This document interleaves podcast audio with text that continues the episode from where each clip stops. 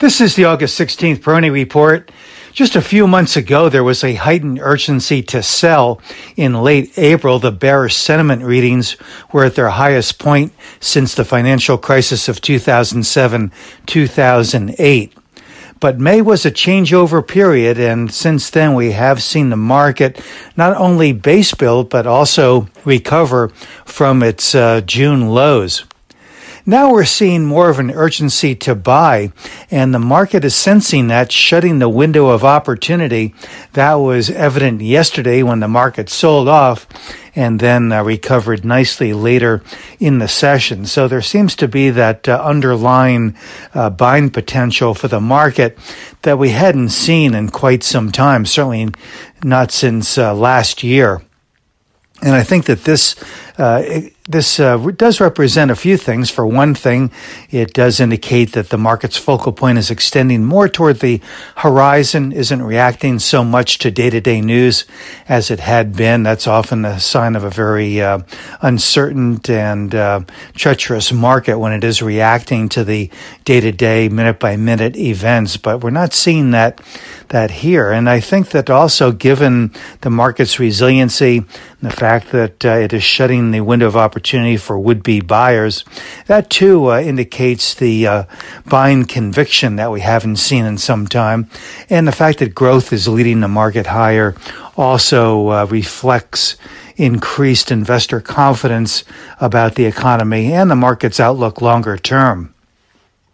I still believe that we are in a base building uh, pattern here, and that could extend for another uh, few months. And again, I'm mostly uh, uh basing that on what we have seen following other significant declines in the market.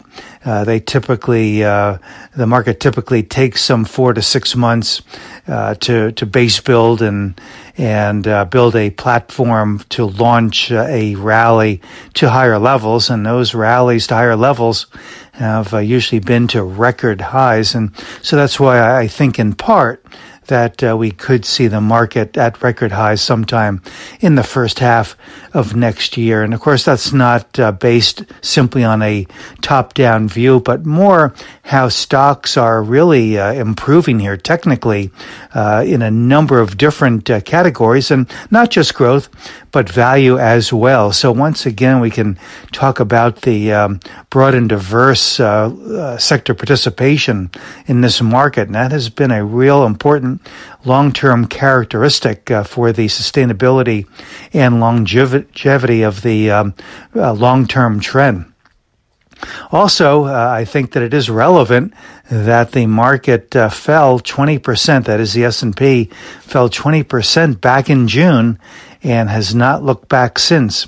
Kind of reminiscent of what we saw back in March of 2020 when the major indices fell uh, 20%. And as soon as they got to that uh, point, that uh, down 20% that some believe uh, represents a bear market, uh, we saw a pivot and the market advanced and has never looked back since. So uh, there are certain uh, parallels here, historical parallels, that I think are relevant and significant as we look forward. This is Gene Peroni at Peroni Portfolio Advisors. All expressions and views presented on this podcast are the opinion of the commentator and may be subject to change. AAM makes no recommendation as to the suitability of any investment and may make a market or have financial interest in any security or sector discussed. Past performance is no guarantee of future results. Investors should consult a financial professional before making any investment decision.